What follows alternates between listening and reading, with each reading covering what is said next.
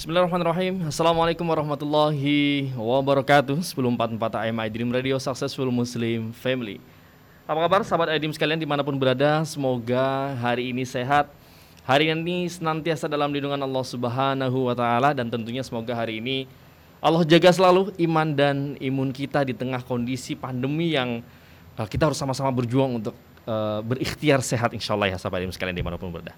Baik, Hari ini kita akan bersama-sama melanjutkan serial ngaji from home kita bersama guru kita, Ustadz kita, Ustadz Abdullah Haidir LC.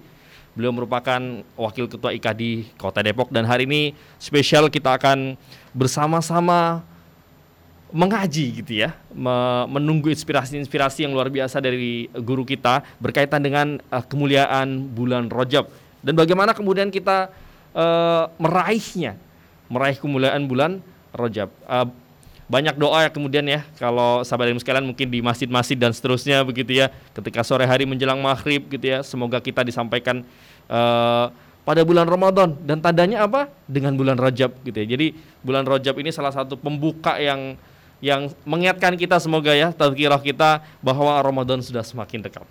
Baik sahabat ilmu sekalian semoga uh, me menjadikan uh, tazkirah buat kita, pengingat buat kita untuk mempersiapkan diri menuju ke bulan Ramadan. Alhamdulillah Ustaz Haidir sudah bersama kita di studio. Kita sapa dulu uh, beliau. Assalamualaikum Ustaz Haidir.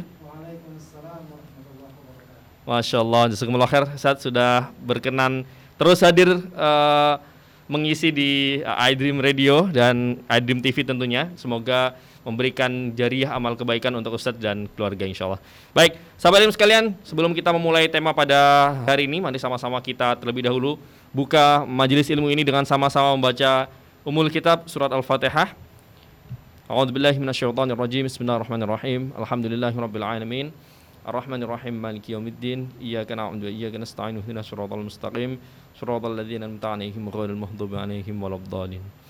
Amin ya rabbal alamin dan sahabat sekalian, tanpa berpanjang kalam, kita sama-sama simak materi yang luar biasa dari Ustadz Abdullah Haidir LC. Pada beliau kami persilakan. Assalamualaikum warahmatullahi wabarakatuh. Waalaikumsalam. Bismillahirrahmanirrahim. Alhamdulillahi rabbil alamin. Wassalatu wassalamu ala sayyidina Muhammadin wa ala alihi wa ashabihi wa man tabi'ahum bi ihsanin ila yaumiddin amma ba'd. Allahumma 'allimna ma yanfa'una wanfa'na bima 'allamtana. Allahumma zidna ilman nafi'a wa amalan Sahabat iDream TV dan iDream Radio yang dimuliakan Allah di mana saja berada Semoga kita selalu berada dalam uh, perlindungan Allah Dalam karunia Allah, keberkahan Allah dan keridhaan Allah pada kita sekalian Kita akan membahas pada hari ini ya tema yang memang khusus ya karena terkait dengan momen yang khusus pula yaitu tentang bulan Rajab ya. Dan tentu saja uh, kita diingatkan dengan satu bulan yang mulia, satu bulan yang agung. Ya, karenanya penting bagi kita kemudian uh, memahami ya, kedudukan bulan ini agar kita dapat meraih ya, kemuliaan di bulan Rajab, bulan yang mulia ini. Baik, uh, tentang bulan Rajab, ya, ini adalah bulan ke 8 ya kalau tidak salah Muharram, Sofal, Rabiul Awal, Rabiul Thani, Jumadil Awal, Jumadil Thani, Rajab ketujuh berarti ya. Ini ada kekeliruan berarti bulan ketujuh ya, bukan ke delapan uh, dalam penanggalan uh, Hijriah ya. Dia adalah bulan uh, ketujuh dalam penanggalan Hijriah. Ya, ke delapannya bulan Sya'ban, ke sembilannya bulan Ramadan. Baik. Uh, dari segi bahasa ya, Rojab itu artinya adalah membesarkan atau mengagungkan. Ya. Jadi kalau dibilang tarjib ya itu namanya membesar membesarkan. Ya. Kenapa? Karena memang ini bulan agung ya. Karenanya juga di tengah masyarakat Arab bahkan sebelum datangnya Islam ya, bulan ini dianggap bulan yang sangat mulia. Bulan yang sangat agung. Ya. Dan kemudian dalam ajaran Islam, dalam syariat Islam, ya, ya, dalam syariat yang dibawa oleh Rasulullah SAW, ya, keyakinan dan pemahaman ya, masyarakat Arab itu diteruskan, ya, karena memang bulan ini memiliki kemulia kemuliaan. Ya. Uh, dikenal di tengah suku Arab itu ya, dibanding suku-suku lainnya ada sebuah suku yang uh, sangat mengistimewakan bulan Rajab. Ya. Maka kemudian dikatakan uh, sebagai Rajab Mudhar, sukunya namanya suku Mudhar. Maka disebut sebagai Rajab Mudhar. Karena suku ini pun uh, konsisten untuk uh, tidak memindah-mindahkan bulan Rajab ke bulan yang lain. Karena suku yang lain itu kadang untuk kepentingan dan keperluannya ya mereka suku atau bulan tertentu disebut sebagai bulan Rajab ya untuk kepentingan tertentu. Tapi kalau suku Mudhar ini bulan Rajab yang dikenal saat itu dan hingga sekarang itulah yang selalu dia dia pakai karena memang suku ini terkenal dengan sikap memuliakan bulan Rajab yang istimewa dibanding suku lain suku lainnya. Makanya juga dalam beberapa hadis Rasulullah menisbatkan bulan Rajab dengan Rajab Mudhar. Ya, dalam hadis Rajab Mudhar alladzi baina Jumada wa Sya'ban yang terletak antara Jumada dan Sya'ban. Baik. Uh, bulan Rajab adalah bulan yang termasuk bulan yang dipilih oleh Allah Subhanahu wa taala di antara bulan-bulan yang lainnya. Ya, dan ini merupakan uh, hak Allah untuk menciptakan ya, dan memilih di antara makhluknya, di antara hambanya. Allah ciptakan hari, lalu Allah pilih hari yang paling mulia. Allah ciptakan para nabi, Allah pilih nabi yang paling mulia. Allah ciptakan manusia, Allah pilih manusia yang paling mulia. Allah ciptakan bulan-bulan yang ada, lalu Allah pilih di antara bulan tersebut ya bulan-bulan yang Allah mulia muliakan. Dalam surat Al-Qasas ayat 68 Allah mengatakan wa rabbuka yakhluqu ma yasha'u wa yakhtar ya dan Tuhanmu menciptakan apa yang dia kendaki dan dia memilihnya. Ya, ini merupakan hak mutlak milik Allah Subhanahu wa taala. Kita tidak bisa menanyakan kenapa bulan ini lebih mulia dari bulan yang lainnya. Karena Allah sudah menetapkan menetapkannya dan Rajab termasuk bulan yang Allah pilih di antara bulan-bulan yang lainnya yang kemudian nanti dikenal dengan istilah al-ashhurul hurum. Ya, dalam surat At-Taubah ayat 36 Allah Subhanahu wa taala berfirman, "Inna iddatasy syuhuri 'indallahi itsna asyara syahran fi kitabillah. Ya, sungguhnya waktu telah berputar sebagaimana mestinya, ya. Hal itu ditetapkan pada hari Allah menciptakan langit dan bumi, ya. Yauma khalaqas samawati wal ard. Ya, jadi eh, ketetapan tersebut ya, uh, sebagaimana Allah sudah ciptakan sebagaimana mestinya itu diciptakan sejak Allah menciptakan langit dan dan bumi minha arba'atun hurum. Di antara ya bilangan-bilangan bulan tersebut ya ada empat bulan yang dihormati. Ya, kata-kata hurum di sini maknanya adalah bahwa ya, di bulan-bulan ini ya, Allah sangat tekankan untuk tidak melanggar ketentuan-ketentuan dan aturan-aturannya ya, untuk tidak menerabas apa yang sudah Allah tetapkan untuk tidak boleh dilewati. Ya, seorang muslim, orang beriman hendaknya menyadari ketika dia berada di keempat bulan ini, maka dia harus benar hati-hati. Jangan sampai ada langkah dan perbuatannya yang melanggar ketentuan Allah Subhanahu wa taala. Dzalikad dinul qayyim. Ya uh, inilah uh, agama yang lurus ya fala tadlimu fihinna anfusakum jangan kalian apa namanya uh, apa istilahnya jangan kalian uh, zolimi diri kalian pada bulan tersebut ya. jangan kalian zolimi pada bul uh, pada bulan tersebut pada bulan tersebut nah apakah keempat bulan tersebut ya Apakah keempat bulan tersebut? Dalam sebuah hadis riwayat Bukhari dan Muslim, ya, riwayat Bukhari dan Muslim, Rasulullah Shallallahu Alaihi Wasallam bersabda, ya, Inna zamana qad istadara kahayatihi yauma khalaqas samawati wal ard. Sungguhnya waktu telah berputar sebagaimana mestinya ya Allah sebagaimana hal itu ditetapkan ya pada hari Allah menciptakan langit dan bumi ya sebagaimana tadi uh, dikatakan demikian begitu ya. Uh, as-sanatu itna asyara syahran. Ya, satu bulan itu ada 12 bu bulan minha arbaatun hurum di antara 12 bulan itu ada empat bulan yang dihormati. Salasun mutawaliyat, ya, tiga bulan itu berturut-turut, ya, urutannya tiga bulan yang di antara empat bulan tadi, yaitu Dzulqa'dah wa Dzulhijjah wal Muharram. Kemudian warajabu mudor alladzi baina Jumada wa Sya'ban. Ya, dan kemudian bulan Rajab Mudor. Ya, ya, kalau dulu disebutnya Rajab Mudor, kalau sekarang sudah tidak ada lagi uh, istilah Rajab yang lain. Kalau dibilang Rajab ya bulan Rajab yang kita kenal. Ya. Alladzi baina Jumada wa Sya'ban.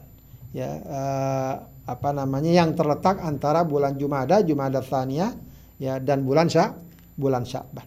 Ya, jadi ini keempat bulan yaitu Rajab, Dzulqa'dah, Dzulhijjah dan Muhar Muharram yang dikenal sebagai al-ashhurul hurum. Ya. Baik, dalam ayat tadi kita baca Allah mengatakan fala tadlimu fihinna anfusakum. Ya. Jangan kalian zolimi diri kalian pada bulan-bulan tersebut. Ya. Jangan kalian zolimi diri kalian pada bulan-bulan terse tersebut. Begitu ya. ya. Al-Qata ada seorang ulama salaf ya kalangan tabi'in ya, yang juga dikenal sebagai uh, ulama tafsir ya. Uh, dia mengatakan i'lamu anna dzulma fil ashhuril hurum a'zamu khati'ah. Ya ketahuilah bahwa kezaliman pada bulan-bulan yang diharamkan itu merupakan dosa yang lebih besar dibanding dosa lainnya. A'dhamu khati'ah wa wizran minadz-dzulmi fi ma Ya, jadi kezaliman ya, yang dilakukan pada bulan yang empat ini itu lebih besar dosanya, lebih besar uh, kesalahannya dibanding kalau hal itu dilakukan pada selain keempat bulan ini. Wa in kana dzulmu ala kulli halin aziman. Meskipun yang namanya kezaliman pada bulan apa saja, pada hari apa saja, pada waktu kapan saja, itu jelas merupakan dosa besar. Ya, perkara yang uh, harus dijauhi oleh setiap muslim. Walakinnallaha yu'adzibu min amrihi ma Tapi Allah membesarkan suatu perkara sesuai kehendaknya. Ya, jadi yang ingin ditekankan di sini adalah pada dasarnya kezaliman itu dosa pada dasarnya kezaliman itu uh, akan mengundang murka Allah.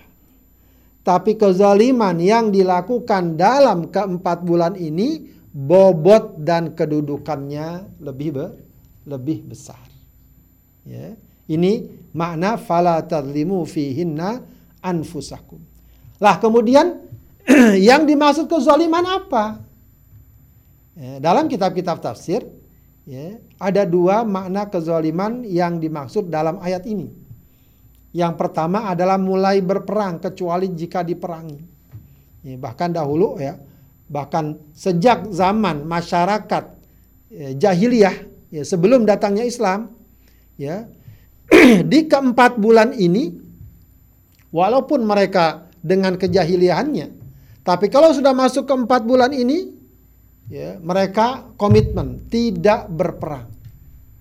Ya, tidak berper, berperang. Jadi kalau ada istilah gencatan senjata kah atau uh, perdamaian kah gitu ya atau mungkin istilahnya libur berperang, nah di keempat bulan ini. Ya, itu dikenal di masyarakat Arab jahiliyah.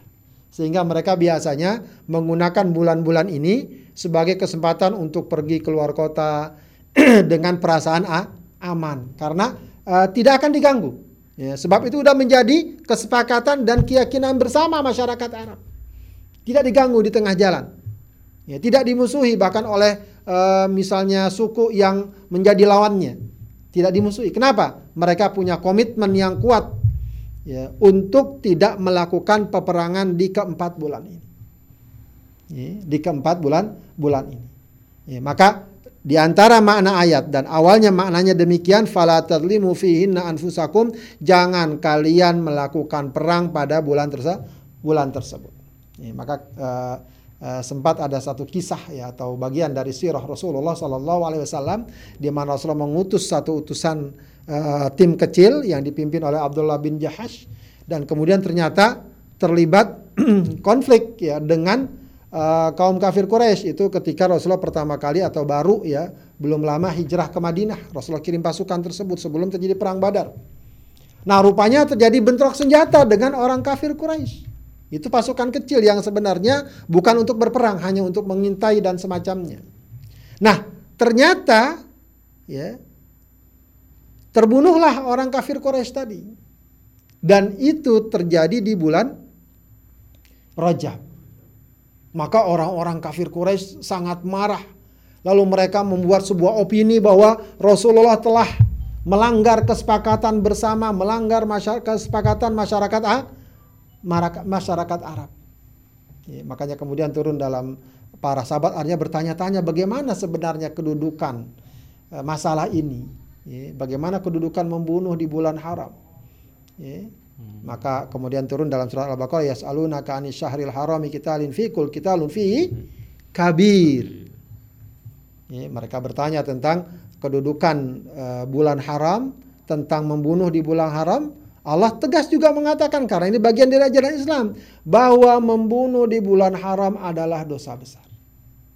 Nah, kedudukannya jelas menunjukkan bahwa dalam Islam hal ini diberlakukan. Tapi juga Allah jelaskan orang-orang kafir Quraisy jangan hanya mereka mengecam Rasulullah atau sahabat yang membunuh orang kafir Quraisy di bulan haram. Ya, kenapa? Karena mereka juga sebenarnya melakukan yang lebih besar lagi. Apa perkara lebih besar yang mereka lakukan? Ya, kata Allah Subhanahu wa taala uh, kufur kepada ajaran Allah, kemudian menghadang orang, mencegah orang untuk masuk Masjidil Haram, kemudian bahkan mengusir orang yang beriman dari kampungnya, itu merupakan ya perbuatan yang lebih besar lagi. Ya, lebih lebih besar lagi. Ya. Maka kemudian dikatakan al wal fitnatu akbaru minal qatl. Ya. Al fitnah, fitnah di sini maksudnya adalah perbuatan mereka yang menghalangi orang untuk beriman, yang menghalangi orang untuk Masjidil Haram, masuk Masjidil Haram, itu lebih besar dosanya, kesalahannya dibanding kesalahan sahabat tadi yang membunuh orang kafir Quraisy di bulan di bulan Rajab. Intinya memang ya, itu hanya sedikit menggambarkan bagaimana masyarakat Arab betul-betul sangat memuliakan bulan Rajab sebagai Asyurul al-ashurul hurum dan itu kemudian diberlakukan dalam syariat Islam. Itu mana pertama. Mana yang kedua, eh, fala tadlimu fihinna anfusakum kezaliman yang dimaksud dalam ayat tersebut adalah berbagai perilaku maksiat dan kemunkaran. Kenapa? Karena pada hakikatnya orang yang berbuat maksiat, orang yang berbuat kemunkaran, pada hakikatnya dia menzolimi dirinya sendiri. Dia tidak menzolimi Allah. Ya. Sebab apa? Allah tidak rugi sedikit pun kalau hambanya masih maksiat. Bahkan dalam satu hadis yang sangat terkenal ya, ya uh, Rasulullah menggambarkan apa namanya seandainya umat manusia dari awal hingga akhir ya, mereka semuanya berada dalam ketakwaan yang paling tinggi, ya, maka uh, ini hadis qudsi ya, uh, enggak, uh, maka Allah Subhanahu wa taala katakan uh, tidak akan sedikit pun menambah kerajaan Allah. Ya, Allah tidak sedikit pun uh, beruntung atau diuntungkan dengan uh, ibadah hambanya. Kebalikannya, jika semua umat manusia ya, berkumpul di satu tempat, ya, atau uh, beriman atau apa namanya uh, kufur, maksiat semuanya, ya, berbuat kemunkaran semuanya, ya, itu pun sama sekali tidak merugikan Allah Subhanahu wa Ta'ala. Jadi Allah nggak nggak dirugikan dengan maksiat kita. Siapa yang dirugikan dengan maksiat kita? Ya kita. Kita orang beriman. Ya. Manusialah yang akan menanggung resiko dari maksiat dan kemunkarannya. Maka dikatakan orang yang berbuat maksiat adalah orang yang menzolimi dirinya sendiri. Ya. Maka kalau Allah katakan dalam ayat ini, fala tadlimu fihinna anfusakum, artinya adalah jangan kalian berbuat maksiat di bulan-bulan haram ini. Maka kita kembali kepada pernyataan uh, Imam Qatadah tadi bahwa ya, pada dasarnya maksiat dan kemunkaran tidak boleh dilakukan di mana pun dan kapan pun, di bulan apa pun. Namun maksiat dan kemungkaran yang dilakukan di bulan ini bobotnya lebih ber, lebih berat dan karenanya tuntutan bagi kita untuk meninggalkannya pun lebih besar. Lebih lebih besar. Baik. Itu terkait dengan kedudukan bulan Ramadan sebagai al-ashhurul hurum. Ini saja sudah cukup sebenarnya bagi kita untuk menempatkan bulan ini sebagai bulan mulia dan kita kemudian berusaha berlomba untuk mengambil dan mendapatkan kemuliaan terse tersebut. Baik, di sisi lain, eh, sahabat Adrim yang dimuliakan Allah, ya, bulan Rajab ini juga dikenal di kalangan salafus soleh ya. Eh, secara umum dia merupakan gerbang dari Ramadan. Ya. Artinya apa? Artinya kedatangan bulan Ramadan dengan datangnya bulan Rajab itu hendaknya sudah harus seharusnya ya menghadirkan dalam diri kita semacam kesiapan khusus. Ya, semacam uh, apa namanya penyambutan yang khusus dengan datangnya bulan dengan datangnya bulan Ramadan. Begitu ya. Dan kita tahu ya bulan Ramadan adalah bulan yang sangat mulia, bulan yang sangat agung, yang sangat besar. Ya, kesempatan dan momen yang sangat luar biasa. Dan sudah pada mestinya ya, seorang muslim atau siapa pun seseorang kalau menghadapi akan menghadapi event yang sangat besar Kira-kira apakah dia akan e, mengatakan terserah nanti bagaimana saja? Terserah bagaimana nanti saja. Tidak akan mengatakan demikian. Ya, dia akan berpikir sekarang apa yang bisa saya siapkan agar ketika waktunya datang kita sudah penuh dengan segala kesiap kesiapan. Begitu ya. Nah, bulan Rajab ini ya, kalau kita melihat ya ungkapan-ungkapan para ulama dan salafus soleh ya itu boleh dikatakan sebagai titik ya tolak atau apa namanya uh, titik dari langkah kita untuk masuk ke dalam bulan Rama ke dalam bulan Ramadan sehingga bisa kita katakan ya keberhasilan di bulan Ramadan terkait erat dengan sejauh mana seseorang mempersiapkan dirinya sejak bulan Ra, sejak bulan Rajab. Begitu ya. Ada beberapa ungkapan ya, di antaranya adalah Dunnun Al-Misri dia mengatakan Rajab syahruz zar. Rajab itu bulannya menanam. Wa Sya'ban syahrus saqi. Sya'ban itu bulannya menyiram. Wa Ramadan syahrul hasad. Ramadan itu bulannya panen. Ya. Ini bukan berarti kemudian di bulan Ramadan kita tinggal metik aja duduk saja tidak begitu ya. Maksudnya apa? Di bulan Rajab ini kita sudah melatih diri kita untuk gemar beribadah, untuk taat beribadah, meninggalkan kemaksiatan dan kemunkaran. Ya. Maka ada seorang ulama yang mengatakan, udah kalau bisa di bulan Rajab kita sudah upayakan bagaimana sholat berjamaah kita mendapatkan takbirnya imam. Ya, kita kadang-kadang setelah berjamaah iya, tapi udah rokat ketiga baru masuk. Rokat terakhir baru masuk. Ini tidak, kita buat komitmen. Sejak rojab sudah kita ingin sholat kita sejak awal takbir bersama imam. Ya, bagus lagi tentu kalau sebelumnya ya kita udah bisa qobliyah, kita bisa rawatib dan seterusnya. Kemudian kita upayakan misalnya tilawatul Quran sehari nggak kurang dari sejus. Kalau ditambah lebih bagus lagi dengan bacaan tartil Eh, kita juga upayakan misalnya sehari tidak lewat sodakoh. Walau mungkin seribu, dua ribu, tapi setiap ha, setiap hari secara rutin. Ya, belum lagi ibadah puasanya kita perbanyak. Sehingga apa? Sehingga ini ibarat orang yang menanam, ya, menanam, menanam sehingga tanaman kita banyak. Wa sya'ban syahrus saki. Syaban itu bulannya kita untuk menyiram. Ya, Bu, Syaban tinggal ngelanjutin bagaimana agar tanaman ini terus tum, tumbuh, berkembang. Wa Ramadan syahrul hasad.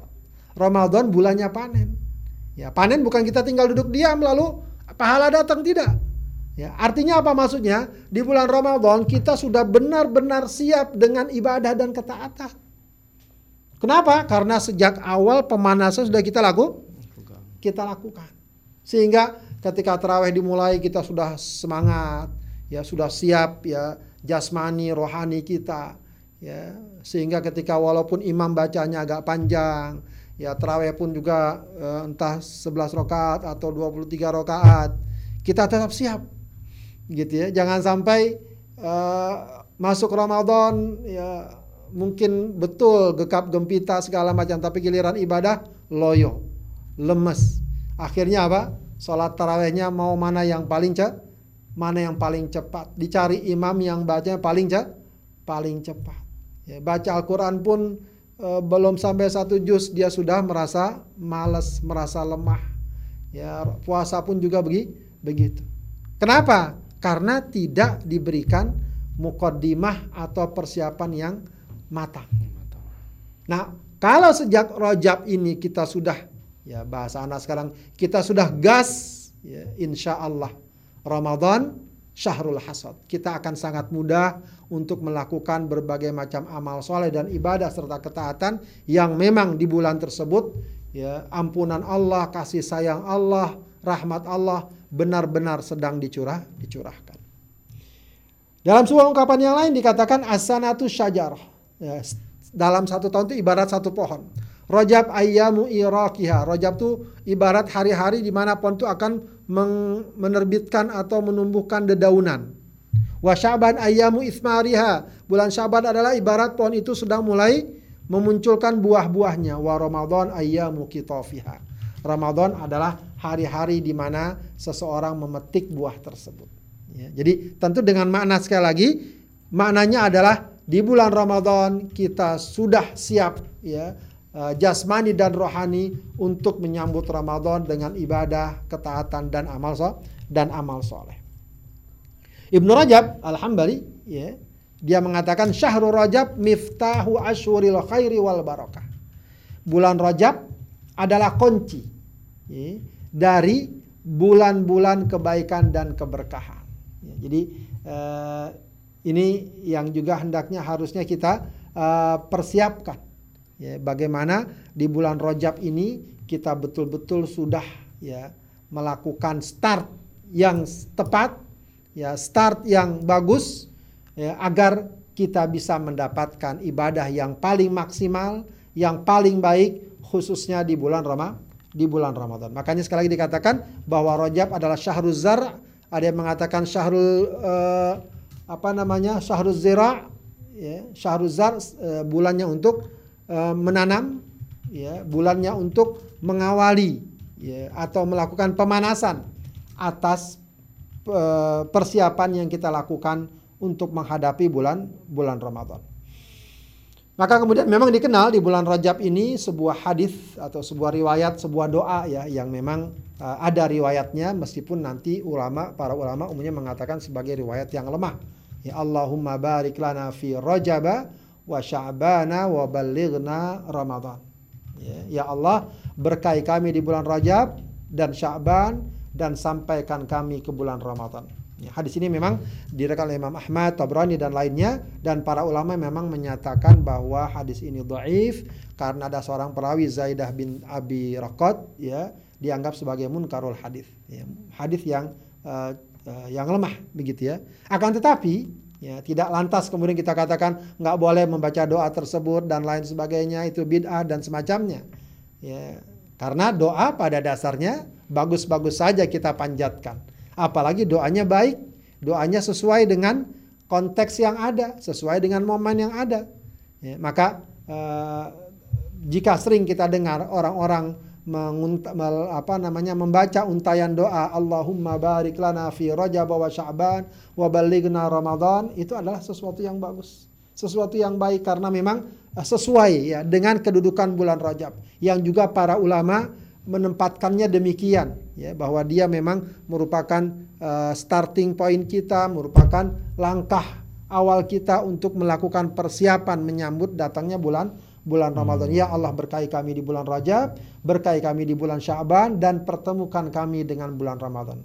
Ya sebuah ungkapan yang uh, saya nilai ya sangat indah, sangat mudah ya dan juga sedikit banyak menggambarkan ekspresi seorang muslim atas kerinduannya di bulan Ramadan ya dan kemudian kesadaran mereka yang juga uh, tampak dalam uh, doa ini untuk mempersiapkan diri baik-baik sejak bulan roh, sejak hmm. bulan Rajab. Baik, uh, bagaimana tentang ibadah-ibadah khusus di bulan Rajab? Adakah ibadah-ibadah khusus di bulan Rajab? Ya. Kalau dikatakan ibadah khusus artinya maknanya adalah kalau kita lakukan di bulan ini maka pahalanya begini, kalau kita lakukan di bulan ini maka pahalanya itu, ya.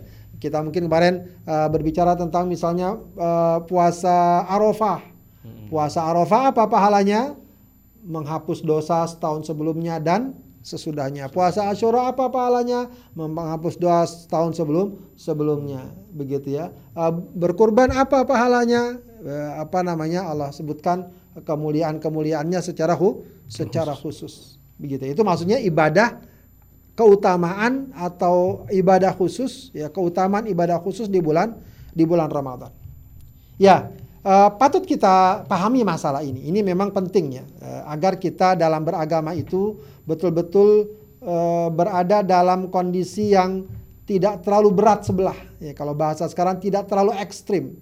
Ya, ekstrim dengan misalnya karena kita mengagungkan bulan Rajab, maka kita katakan siapa yang berlakukan ini pahalanya begini, siapa yang melakukan sholat ini pahalanya begini, pahalanya begitu dan seterusnya. Padahal untuk hal-hal seperti itu kita membutuhkan uh, pijakan dan dalil yang yang kuat.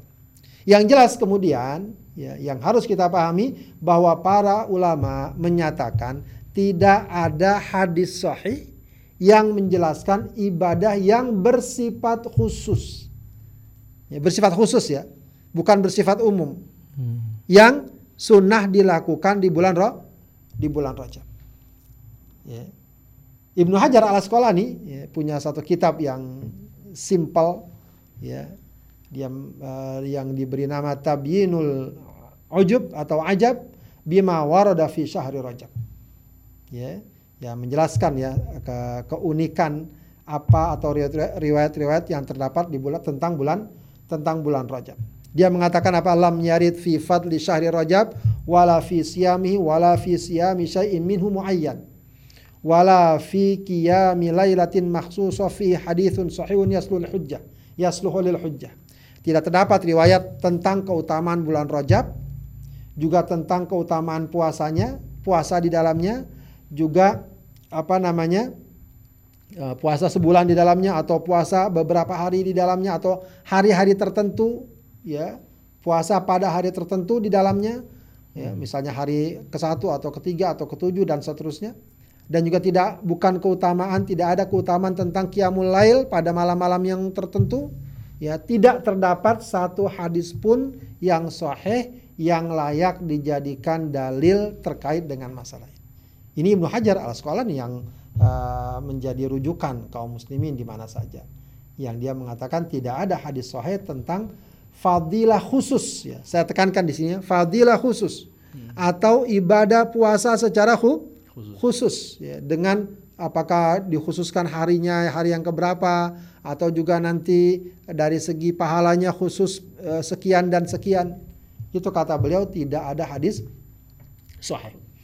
Ditambahkan lagi al haditsus sarihah al warida fi fadli Rajab au fadli siyamihi au siyami syai'in minhu tanqasimu ilal kismain ila kismain. Hadis yang jelas-jelas berbicara tentang keutamaan bulan Rajab atau keutamaan puasa di dalamnya atau puasa beberapa hari di dalamnya itu terbagi dua bagian kata beliau. Kismun dhaif wa kismun maudhu. Satu bagian hadisnya lemah, dhaif. satu bagian lagi hadisnya maudhu palsu. Ya. Ya. Beliau kumpulkan ada 11 hadis lemah dan 21 hadis palsu tentang keutamaan secara khusus di, tentang bulan roh tentang bulan Rajab. Ya. Di antara misalnya hadis lemah yang terkenal dan kadang-kadang kita suka mendengarnya ya ada broadcast yang hmm. uh, lalu lalang begitu ya berseliweran. WhatsApp, di antaranya ya. WhatsApp ya dia dikatakan misalnya inna fil jannah naharan di surga ada namanya sungai yuqalu lahu rajab. Dinamakan sungai tersebut rajab. Asyaddu bayadun minal laban. Ya apa namanya uh, sungainya lebih putih dari susu. Wa ahla minal asal lebih manis dari madu. Man soma min rajab yauman sakahullah min dalik min dalikan nahar ya siapa yang berpuasa di bulan rajab Allah akan beri minum dia dari sungai tersebut. Hadis riwayat Baihaqi. Ya kalau sungai yang terkenal dengan kausar yang uh, airnya putih lebih putih dari susu dan lebih manis dari madu itu memang ada riwayatnya. Tapi ini yang menjadi catatan sungai tersebut namanya rajab. Nanti kalau kita puasa di bulan rajab akan dapat minum dari sungai tersebut. Nah, ini para ulama mengatakan hadisnya lem, hmm. hadisnya lemah. Bahkan bisa ada hadis palsu. Man lailatan nisfi min rajab arba'ata asyar rakaatan. Siapa yang sholat pada pertengahan malam atau pertengahan bulan di malam bulan Rajab, ya maka eh, sebanyak 14 eh, rakaat. Ya, yukra'u fi kulli rakaatin alhamdu, ya. Setiap rakaat baca alhamdulillah. Wa qul huwallahu ahad 20 kali, wa qul a'udzu birabbil falaq 3 kali, wa qul a'udzu birabbin nas 30 kali. Fa idza faragha min sholati shalla alayya asyra marrat. Jika selesai salat maka dia berselawat 10 kali. Tsumma yusabbihullah wa yahmadu wa yukabbir wa yuhallil 30 marrah. Kemudian dia bertasbih kepada Allah, bertahmid, bertakbir, bertahlil 30 kali. Ba'athallahu ilaihi alfa malakin. Allah akan utus kepadanya seribu malaikat. Yaktubuna lahul hasanat. Uh, untuk mencatat uh, baginya kebaikan-kebaikan. Wa yagrisuna lahul asjar fil firdaus. Lalu akan mereka akan menanam pohon-pohon di surga firda, firdaus. Dan seterusnya ya ini bahkan dikatakan sebagai hadis mau hadis maudhu. Ya, hadis maudhu. Nah tentu saja masalah ini ya juga tidak bisa kita pungkiri. Maksudnya jangan sampai ya uh, girah semangat kita untuk beribadah pemahaman kita bahwa bulan Rajab bulan mulia, lalu kita merasa uh, merasa ringan untuk misalnya menyebarkan hadis-hadis yang palsu, hmm. yang lemah, yang uh, tidak layak dijadikan hujah di tengah masa. Ini pun juga harus hati-hati. Harus hati, harus hati-hati. Bagusnya adalah uh, uh, kita pakai kaedah hadis-hadis uh, yang berbicara secara spesifik tentang kemuliaan dan keutamaan bulan Rajab sebagaimana uh, Ibnu Hajar Al Asqalani mengatakan tidak ada yang sahih. Maka kalau kita mendapatkan hadis tersebut kita cukupkan sampai di situ, ya kita tidak perlu ikut-ikutan menyebar menyebarnya. Tapi yang juga harus kita pahami adalah memperbanyak ibadah di bulan Rajab ya. Secara umum itu bukan sesuatu yang terlarang. Ini kadang-kadang memang uh, ada dua sikap yang lagi-lagi selalu kita berada pada dua titik ya ekstrim. Hmm. Yang satu saking semangatnya ibadah di bulan Rajab semuanya dilakukan atau juga semua riwayat dia terima dan seterusnya. Akhirnya dia beribadah dengan ibadah yang uh, macam-macam ya sesuai dengan panduan tadi. Begitu ya. Padahal tidak ada riwayat yang sahih yang berbicara tentang keutamaan khusus tentang uh, amal dan ibadah di bulan Rajab di bulan Rajab. Akan tetapi kalau seseorang beramal secara umum, ya karena ini bulan Rajab, lalu dia memperbanyak uh, tilawatul Quran, dia memperbanyak zikir, dia perbagus sholat jamaahnya, dia perbagus tilawatul Qurannya, uh, puasanya dia perbanyak, sodakohnya dia perbanyak. Karena ini bulan Rajab secara umum, itu tidak mengapa. Bahkan itu merupakan kebaik, kebaikan. Ya, jadi memang harus kita bedakan ya, ya dua hal ini. Ya, jangan sampai karena kekhawatiran kita, oh ini hadisnya lemah, ini hadisnya maudhu, maka ada orang puasa, ente puasa apa nih Rajab? Wah itu nggak boleh bid'ah. Ya, tidak tidak juga. Begitu ya. Ente kenapa sodako sekarang banyak? Ya, karena ini bulan Rajab. Oh nggak ada ajarannya.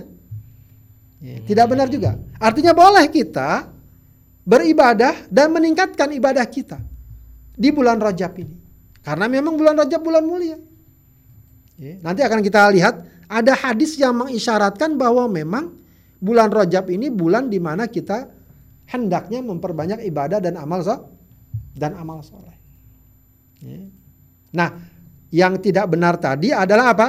Kalau kita misalnya meyakini ada kekhususan-kekhususan tertentu dengan riwayat tertentu karena tidak ada satupun riwayat soheh tentang masalah ini yang berbicara tentang kekhususan bulan Rajab. Karenanya sekali lagi kita katakan memperbanyak ibadah dan amal soleh secara umum di bulan Rajab tetap dianjurkan dan merupakan kebaikan yang besar sesuai kebesaran bulan ini, khususnya ibadah puasa.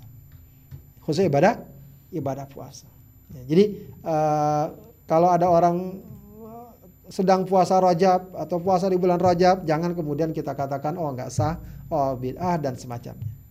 Ya, memang tidak benar kalau kita katakan kalau puasa hari pertama dapatnya ini, puasa hari kedua dapatnya ini. Nah, itu tidak ada riwayatnya yang sahih. Tapi bahwa ini bulan Rajab, ini bulan mulia, ya, Eh, maka eh, apa namanya kita perbanyak ibadah khususnya lagi karena dalam rangka atau niat untuk ya melakukan pemanasan ya persiapan dalam rangka menyambut bulan Ramadan itu bukan sesuatu yang keliru itu bukan sesuatu yang sah bukan sesuatu yang salah ya silahkan saja ya e, lakukan apa yang memang selama ini sudah biasa dilakukan perbanyak puasa ya, perbanyak tilawatul Quran, sodakoh dan seterusnya. Tidak masalah, tidak masalah. Ya. Hanya yang masalah tadi kalau ada keyakinan misalnya kekhususan kalau puasa hari pertama dapatnya ini, puasa hari kedua dapatnya ini, hari kelima ini, pertengahan bulan ini. Nah itu yang tidak ada riwayat khusus tentang keistimewaan atau fadilah fadilahnya. Begitu pula dengan puasa Rajab yang biasa memang sering jadi perbincangan ya. Ya, jadi yang sifatnya khusus memang tidak ada tadi. Ya. Tapi kalau kita perhatikan uh, ada ya, sunnah secara umum tentang uh, keutamaan atau tuntutan ya, anjuran untuk berpuasa di bulan Rajab. Ada sebuah hadis dalam riwayat Abu Daud. Rasulullah bersabda, "Sum minal hurum watruk." Berpuasalah di bulan haram. Ya, dan tinggalkanlah. Ya, maksudnya berpuasa eh, sekian hari, namun tidak berpuasa sekian hari. Ya, jadi maksudnya tidak berpuasa terus selama bulan Rajab. Tapi e, maknanya di sini apa? Kita dianjurkan untuk berpuasa pada bulan-bulan yang dihormati. Ya, jadi empat bulan tadi ya kita dianjurkan memang banyak berpuasa, banyak berpuasa bulan Rajab, Dzulqa'dah, Dzulhijjah dan Muhar dan Muharram. Watruk akan tapi jangan kemudian terus-menerus berpuasa. Ada kalanya tidak berpuasa, tidak berpuasa. Kemudian riwayat lain ya dalam hadis riwayat Tirmidzi dan Nasai dari Usama bin Zaid dia berkata, aku berkata kepada Rasulullah, ya Rasulullah, ya, kenapa aku perhatikan ya, engkau sangat peduli untuk berpuasa di bulan Sya'ban. Ya. Lima uh, lam aro kata sumu syara minasyur mata sumin Sya'ban. Gitu ya. Kamu kok nggak ada di bulan-bulan yang lain kamu puasa seperti kamu di bulan Sya'ban. Kenapa kamu bulan Sya'ban begitu peduli puasa? Qala Kata Rasulullah apa? Dzalika syahrun yaghfulun nasu anhu. Ya, ini adalah bulan yang orang banyak lalaikan. Kenapa dianggap lalai? Baina Rajab wa Ramadan. Karena bulan Sya'ban ini terletak di antara Rajab dan Ramadan. Ramadan. Ya, jadi orang mengira bulan saja bulan Sya'ban mah jarang diomongin begitu ya. Hmm. Nggak ada kedudukannya. Kalau bulan Rajab udah ketahuan, bulan Ramadan apalagi. Ya. Nah, Rasulullah ingin agar umatnya tidak menyepelekan bulan Syaban. Ya, kalau umatnya menyepelekan, kalau Rajab udah ketahuan memang umatnya, bahkan kaum kafir Quraisy pun memuliakannya. Ya, maka ingin bulan Syabannya diang, dianggap atau diperhatikan. Nah hadis ini oleh para ulama juga dipahami dan menunjukkan bahwa bulan Rajab adalah bulan juga di mana kaum muslimin dituntut untuk banyak beribadah khususnya ibadah puasa. Paham ya? ya jadi uh, kenapa? Ya, itu isyarat saja ya. Karena Rasulullah memperbanyak ibadah di bulan eh, ibadah puasa di bulan Sya di bulan Sya'ban ya, dengan pemahaman karena bulan Sya'ban terletak antara Rojab dan Ramadan. Kenapa dikatakan terletak antara Rajab dan Ramadan? Karena kedua bulan ini sama-sama dimulia dimuliakan sama-sama orang gemar beribadah beribadah. Nah, Rasulullah ingin agar bulan Syaban jangan dilupakan. Nah, pemahaman hadis ini adalah bahwa Rasulullah SAW atau juga masyarakat ya sudah dikenal di tengah masyarakat kalau bulan Rajab itu sebagaimana bulan Ramadan kaum muslimin mengagungkannya, membesarkannya, memuliakannya dengan ibadah dan keta dan ketaatan. Ya. Dan di samping ya berpuasa secara umum sunnah. Mau di bulan apa saja, mau hari apa saja, ya, tidak ada larang, tidak ada larangan. Ya, kecuali hari-hari yang memang dilarang secara khusus ya Idul Fitri, Idul Adha dan hari Tasrik. Ya, artinya apa? Ya, puasa Rojab ya, bukan berdasarkan hadis-hadis tentang fadilah secara khusus, tapi tentang eh, apa namanya berdasarkan keumuman dalil-dalil yang ada atau riwayat yang ada, ya orang yang berpuasa di bulan Rajab secara umum tidaklah terlarang, ya. Tidaklah eh, dianggap bid'ah atau sesuatu yang tidak dibenarkan oleh syari oleh syariat. Maka kalau seorang sudah terbiasa banyak beribadah puasa di bulan Rajab, itu pun tidak perlu dia uh, tinggalkan. Bahkan itu bagus dia pertahankan karena itu insya Allah akan semakin memudahkan baginya memanfaatkan dan mengambil keberkahan nanti di bulan Ramadan dengan ibadah dan ketaatan yang sudah semakin baik dan sudah semakin semakin mudah. Baik, sahabat Adrim yang dimuliakan Allah Subhanahu wa taala, ya, itu uh, sedikit gambaran dan uraian tentang uh, bulan Rajab ya mudah-mudahan bermanfaat dan dapat kita ambil pelajaran di dalamnya. Assalamualaikum warahmatullahi wabarakatuh. Waalaikumsalam warahmatullahi wabarakatuh. Jazakumullah khair kepada Ustadz Abdullah Hadir yang sudah menjelaskan kepada kita berkaitan dengan kemuliaan bulan Rajab dan apa saja yang kemudian kita bisa lakukan. Tadi barangkali quotes yang luar biasa adalah tentang uh, bagaimana kemudian uh, bulan Rajab ini adalah bulan untuk menanam, Sya'ban untuk menyiram dan kemudian Ramadan adalah bulannya panen sebagaimana disampaikan oleh uh, Zunun al-Mishri tadi yang disebutkan oleh Ustaz Abdullah Aidir. Saya rasa semoga menjadi penyemangat buat kita begitu ya untuk kemudian uh, mulai bersiap-siap ya, bersiaga gitu ya, melatih diri kita dengan ibadah-ibadah kebaikan-kebaikan menuju ke bulan uh, Rajab, uh, Syaban kemudian uh, memanennya di bulan Ramadan insyaallah. Baik, sahabat ilmu sekalian di mana pun berada, kita melanjutkan dengan sesi diskusi barangkali ya. Jika ada pertanyaan dari sahabat ilmu uh, sekalian, silahkan boleh tanyakan di live chat. Kemudian uh, WhatsApp kami di 0822 988 1044. Uh, sudah ada beberapa pertanyaan yang masuk, uh, Ustadz uh, Haidir. Gitu ya, saya coba bacakan beberapa. Uh, Mohon izin bertanya Ustadz, bulan mulia itu disebutkan ada empat tadi, Zulhijjah, Zulkaidah, Muharram, dan Rajab. Apakah Ramadan lebih mulia dari empat bulan mulia tersebut? Atau ada keterangan lain terkait kedudukan bulan Ramadan dibandingkan dengan bulan empat yang mulia tadi Ustadz? Ya, uh, ini memang uh, apa namanya? Bagaimana Allah Subhanahu wa taala memuliakan masing-masing dengan keistimewaannya masing-masing, ya. Yang kalau kita berbicara seakan-akan ini paling mulia, e, ternyata ketika kita berbicara tentang bulan yang lain ini lebih mulia lagi dan seterusnya. Ya itu juga kita akan lihat dalam berbagai fadilah-fadilah ya. Apakah surat dalam Al-Quran ya masing-masing surat ada fadilah dan keutamaannya. Ya Meskipun memang tidak semua surat Al-Quran ada riwayat khusus tentang fadilahnya, tapi beberapa ayat, beberapa surat itu ada fadilah yang kalau kita misalnya baca fadilah satu surat seakan-akan surat ini paling mulia, yang lain di bawahnya. Tapi ketika kita berbicara tentang apa namanya eh, surat yang lain, maka kita menganggap ini surat yang paling mulia, yang lain di bawahnya. Ini menggambarkan bahwa Allah Subhanahu wa taala memuliakan masing-masing dengan keistimewaannya masing-masing yang boleh jadi tidak terdapat uh, di bulan yang lainnya. Terkait dengan bulan Ramadan, ya tentu tidak ada yang menafikan, ya terkait dengan kemuliaan dan keagungan bulan itu. Ya dan juga e, kalau boleh kita katakan ya inilah Sayyidus Syuhur, bulan yang paling mulia, bulan yang paling e, barokah, bulan yang paling utama, begitu ya. E, adapun Al-Asyurul Hurum ini ya juga disebut sebagai bulan yang mulia hmm. dengan keistimewaan khususnya, dengan keistimewaan masing-masing dengan keistimewaan masing-masingnya ya. Jadi kalau memang dikatakan ya jelas uh, lebih mulia atau paling mulia adalah bulan uh, Ramadan ya karena memang dia dikenal sebagai Sayyidus Syuhur, ya, penghulu para uh, penghulu bulan-bulan yang ada. Tapi uh, disebutkan empat bulan ini sebagai Ashurul Hurum juga tentu menunjukkan bobot dan kedudukan yang sangat besar yang ya tentu saja uh, tidak boleh kita abaikan dan jangan kita sepelekan. Wallahu a'lam. Baik Ustaz Jazakumullah khair. Uh, kalau terkait dengan larangan dan anjuran terutama larangan ya. Tadi kalau di bulan 4 itu kan dilarang untuk berperang begitu. Ya. Apakah kemudian Ramadan juga memiliki uh, keutamaan untuk dilarang berperang dan seterusnya Ustaz?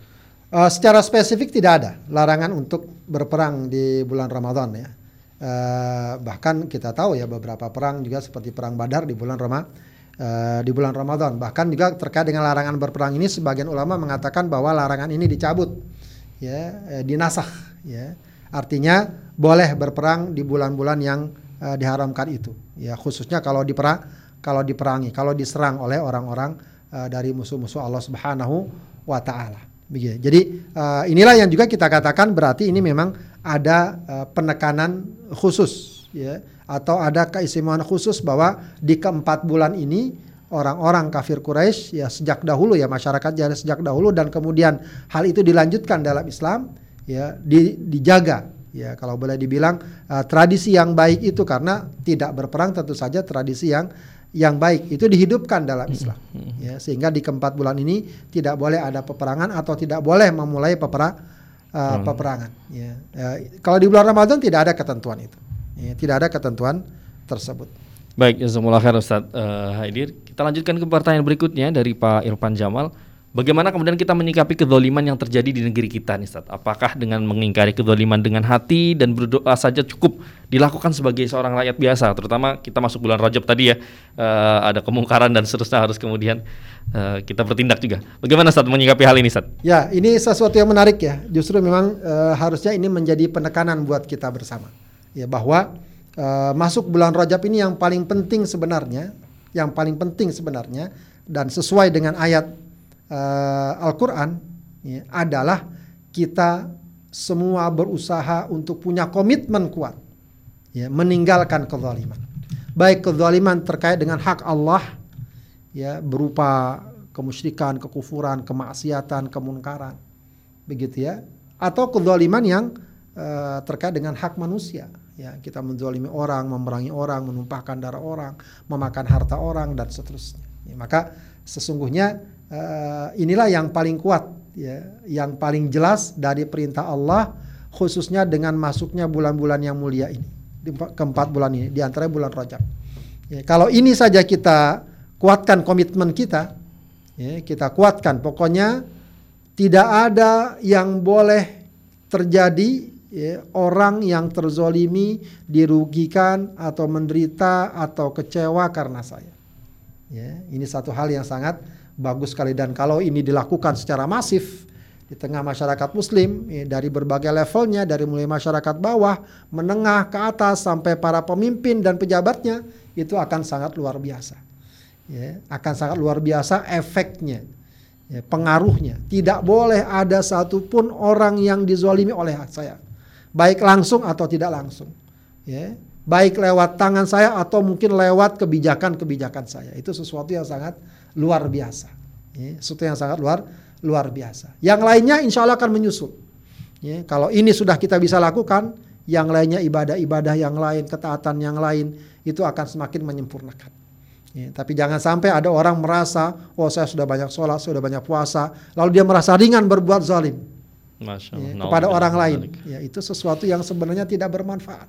Solatnya, puasanya, baca Qurannya tidak akan menghapus kezoliman yang dia lakukan pada orang lain. Itu harus dia ingatkan.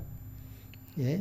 Jadi solat kita itu bukan wah saya tadi habis makan harta orang, udah saya puasa sehari. Diampuni dosa kita tidak diampuni. Walau kita hmm. menangis di depan Ka'bah, kita makan harta orang, tidak akan diampuni kecuali kita bertaubat dan mengambil dan mengembalikan harta orang tersebut. Begitu. Jadi ini satu hal yang penting untuk kita tekankan. Nah, uh, karena itu penting kita angkat ya permasalahan ini juga sebagai sebuah tema kehidupan kita Ya, bahwa tidak boleh ada orang yang dizalimi. Melihat kezaliman yang ada, tentu saja kita mengikuti apa yang sudah Rasulullah gariskan, man ra'a minkum munkaron falyughayyir biyadi. Yeah. Yang mampu dengan tangannya, yang mampu dengan wewenangnya, yang mampu dengan kebijakannya, dia harus rubah itu dengan kemampuannya. Kemampuan. Ya, kita misalnya punya wewenang ya di rumah kita, ada kezaliman, kemunkaran, ya harus kita tolak. Ya, di kantor kita kita punya wewenang, ya, kita punya wewenang untuk mencegah kezaliman, mencegah kemunkaran, kita harus ambil lakukan itu dengan tangan kita. Ya, apalagi misalnya orang punya kekuasaan, Kekuasaan. kekuatan, aparat, keamanan misalnya, ada kezaliman, harus di dia ambil tindak tindakan. Ada pencurian, ada perampokan, ada pemaksaan dan semacamnya. Begitu ya. Wa malam yastati' fabilisan. Yang nggak mampu dengan kekuatan, kekuasaan, wewenangnya dengan lisannya, dengan lisan kita. Kita sampaikan, kita ajak amar ma'ruf nahi munkar, sampaikan ya, buat opini-opini yang positif untuk mengajak kepada kebaikan dan mencegah dari kemunkaran. Walaupun kadang-kadang bisa jadi kita menganggap belum ada respon, belum ada jawaban, tidak mengapa. Yang penting kewajiban kita sudah kita laksanakan. Ya, amar ma'ruf nahi nahi munkar. Meskipun kadang-kadang orang merasa tidak mampu dengan berbagai macam alasan dan latar belakang, ya memang Rasulullah mengatakan famal lam yastati fa biqalbi. Ya. Siapa yang tidak mampu maka ya dengan hatinya dia ingkari, dia tidak ridho dengan hal itu. Wadzalika adaful iman. Itu adalah memang iman yang paling rendah. Tapi masih mending ya ketimbang tidak mengingkari. Kalau sekarang bukan lagi level tidak mengingkari, orang sampai mengajak dan mensosialisasikan kemunkaran. Ya. Kalau membenci kemunkaran saja sudah dianggap selemah-lemahnya iman, kita nggak bisa mengetahui atau membayangkan bagaimana orang yang mengajak kepada kemaksiatan dan kemunka, kemunkaran. Ya, ini memang harus menjadi catatan kita bersama. Ya, paling tidak di ruang lingkup yang kita mampu, maka kita tumbuhkan sebuah kesadaran buat kita, keluarga kita, mungkin murid-murid kita, mungkin uh, orang-orang dekat kita. Ya, kita ingatkan terus. Ya, prinsip kita tidak boleh ada orang lain yang menjadi korban kezaliman saya. Itu satu hal yang harus kita kuatkan dalam diri kita. Wallahu a'lam. Masya Allah, uh, khair Ustaz. Uh, ini pertanyaan dan jawaban sekaligus yang juga sebetulnya uh, semoga menjawab ya problematika yang begitu banyak saat-saat ini gitu ya dengan korupsi yang semakin banyak di luar sana berita-beritanya begitu ya. Uh, kezaliman-kezaliman dan kemungkaran-kemungkaran yang dilakukan oleh orang-orang yang mungkin memiliki kekuasaan dalam pekerjaannya dan seterusnya, seterusnya. Semoga kita kembali tersadarkan dengan tazkirah yang disampaikan oleh Ustaz Haidir tadi ya. Baik Ustaz, ini mungkin pertanyaan terakhir. Uh, Assalamualaikum Ustaz, saya ingin bertanya puasa tiga hari di awal Rajab seakan-akan ibadah dua tahun, apakah tersebut uh, sahih? Mungkin tadi sudah dijawab sebenarnya Ustaz ya. ya. Uh, ini saya sambung ke berikutnya puasa yang dilakukan normalnya puasa Senin Kamis atau Ayamul Bid. Bolehkah puasa di luar yang normalnya dilakukan tadi saat di bulan Rajab misalnya ya. yaudahlah puasa puasa Selasa tapi bukan Daud gitu ya. Hmm. Puasa Selasa untuk niatan uh, bulan Rajab nih ya. gitu. Ya. Ini bagaimana sebenarnya Ustaz? Ya, jadi kesimpulannya adalah uh, memang tidak bisa kita uraikan satu demi satu hadis-hadis yang ada tentang fadilah dan keutamaan bulan Rajab. Ya, cuma kita ambil saja secara global dari ucapan dari Ibnu Hajar al Asqalani bahwa tidak ada satupun hadis yang sahih tentang fadilah dan keutamaan yang spesifik, yang khusus ya tentang bulan Rajab dan fadilah amal di bulan Rajab. Ini secara spesifik ya. Jadi kalau misalnya ada yang mengatakan puasa tiga hari bulan Rajab dapat ini, dapat ini, dapat ini, maka bisa kita simpulkan itu sebagaimana dikatakan oleh Ibnu Hajar Asqalani, hadisnya kalau nggak dhaif ya maudhu. Hmm. Kalau nggak dhaif ya, mau. ya maudhu. Begitu ya. Maka misalnya mengkhususkan puasa tiga hari di bulan Rajab dengan beberapa riwayat yang ada, itu tidak bisa dijadikan sebagai landasan dan patokan. Akan tetapi sekali lagi, secara umum kita boleh saja beribadah puasa atau memperbanyak ibadah puasa di bulan Roma di bulan Rajab itu. Ya, tanpa harus mengkhususkan hari apa, hari apa, hari keberapa, hari keberapa. Silakan kita berpuasa apakah sehari atau tadi tiga hari, mau lima hari, mau dua hari, silakan.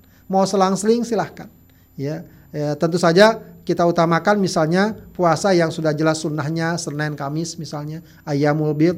Kalau kita mau tambah, oh saya gue pengen puasa hari Selasa nggak apa-apa silahkan saja. Asal jangan ada sebuah keyakinan karena yang puasa hari Selasa di bulan Rajab dapat ini dapat ini, fadilahnya ini dan itu, itu tidak ada. Ya, kalau kita mau puasa saja nggak apa-apa. Ya, di luar itu nggak apa-apa. Jangankan di bulan Rajab, di luar bulan Rajab juga boleh. Begitu ya. Ada orang misalnya pengen, saya pengen aja, pengen aja puasa, puasa sunnah ya, hari Rabu, hari Selasa, hari Ahad. Ya, tanpa bermaksud mengkhususkan hari itu. Atau tanpa meyakini bahwa puasa di hari itu fadilahnya ini, ini, ini. ya yang tentu tidak ada dalilnya dan sumbernya begitu ya. Kalau nggak ada uh, apa namanya pengkhususan sedemikian rupa tidak mengapa. Ya, baik di bulan Rajab atau di luar bulan Rajab. Ya, jadi tidak uh, tidak mengapa orang misal puasa Selasa, hari Rabu, hari Sabtu, hari Ahad dan seterusnya. Ya, yang ada memang larangan mengkhususkan hari tertentu bahkan orang mengkhususkan puasa hari Jumat. Kenapa puasa hari Jumat? Ya karena ini hari Jumat saya harus puasa. Tidak. Hmm. Itu nggak benar. Hmm. Tapi kalau ya ya dia pengen puasa saja. Pas hari Jumat dia mau puasa nggak apa-apa tanpa ada semacam keyakinan tertentu. Tertentu di bulan Rajab juga begitu. Ya. Kita pengen puasa Rajab, pengen oh, udah saya uh, hari Senin udah puasa, Senin Kamis puasa. Kayaknya masih pengen lagi. Itu saking apa namanya semangat girohnya bagus berpuasa bagus tidak mengapa silahkan saja. Ya. Daud barangkali saja. Atau puasa Daud, dia mau puasa Daud silah silahkan. Wallahu a'lam. Nah Ustaz, uh, Masya Allah jazakumullah khair kepada Ustaz Abdullah Hadir yang sudah menyampaikan inspirasi pada sore hari ini berkaitan dengan kemuliaan bulan Rajab. Kita sudah sampai di akhir sesi. Barangkali Ustaz Hadir ada sedikit closing statement Ustaz. Fadal. Ya, uh, tentu saja sahabat Adrim yang dimuliakan Allah Subhanahu wa taala uh, membincangkan masalah bulan Rajab ini eh, memang eh, sedapat mungkin ya walaupun tadi kita berbicara tentang oh ini ada hadis yang saya dan tidak sahih dan seterusnya jangan sampai kita kemudian nanti terjebak pada uh, diskusi atau hmm. mungkin debat yang berlebihan soal masalah ini kemudian kita meninggalkan uh, apa namanya kesempatan dan peluang-peluang amal yang sangat be yang sangat besar ya karenanya uh, hendaknya uh, masuk bulan Rajab ini semakin kita dituntut untuk fokus ya, beribadah, mempersiapkan diri dengan sebuah kesadaran yang penuh ya bahwa Ramadan tinggal beberapa hari lagi, tinggal uh, dua bulan lagi, mungkin sekitar 60-an hari lagi. Ya, ini menuntut persiapan-persiapan yang uh, yang baik sekali bagi kita. Selagi kita bisa mempersiapkan dengan baik, maka insya Allah tadi dikatakan Ramadan tinggal memetik panennya. Memetik panennya maknanya adalah Ramadan akan dapat kita isi dengan mudah ya dengan semangat uh, dalam ibadah dan beramal so dan beramal soleh. Itu saja barangkali yang dapat sampaikan. Mudah-mudahan bermanfaat. Assalamualaikum warahmatullahi wabarakatuh. Waalaikumsalam warahmatullahi wabarakatuh. Sekali lagi jazakumullah khair kepada Ustadz Abdullah Hadir LC yang sudah menyampaikan materi dan inspirasi pada sore hari ini berkaitan dengan bagaimana kemudian kita bisa meraih kemuliaan di bulan Rajab.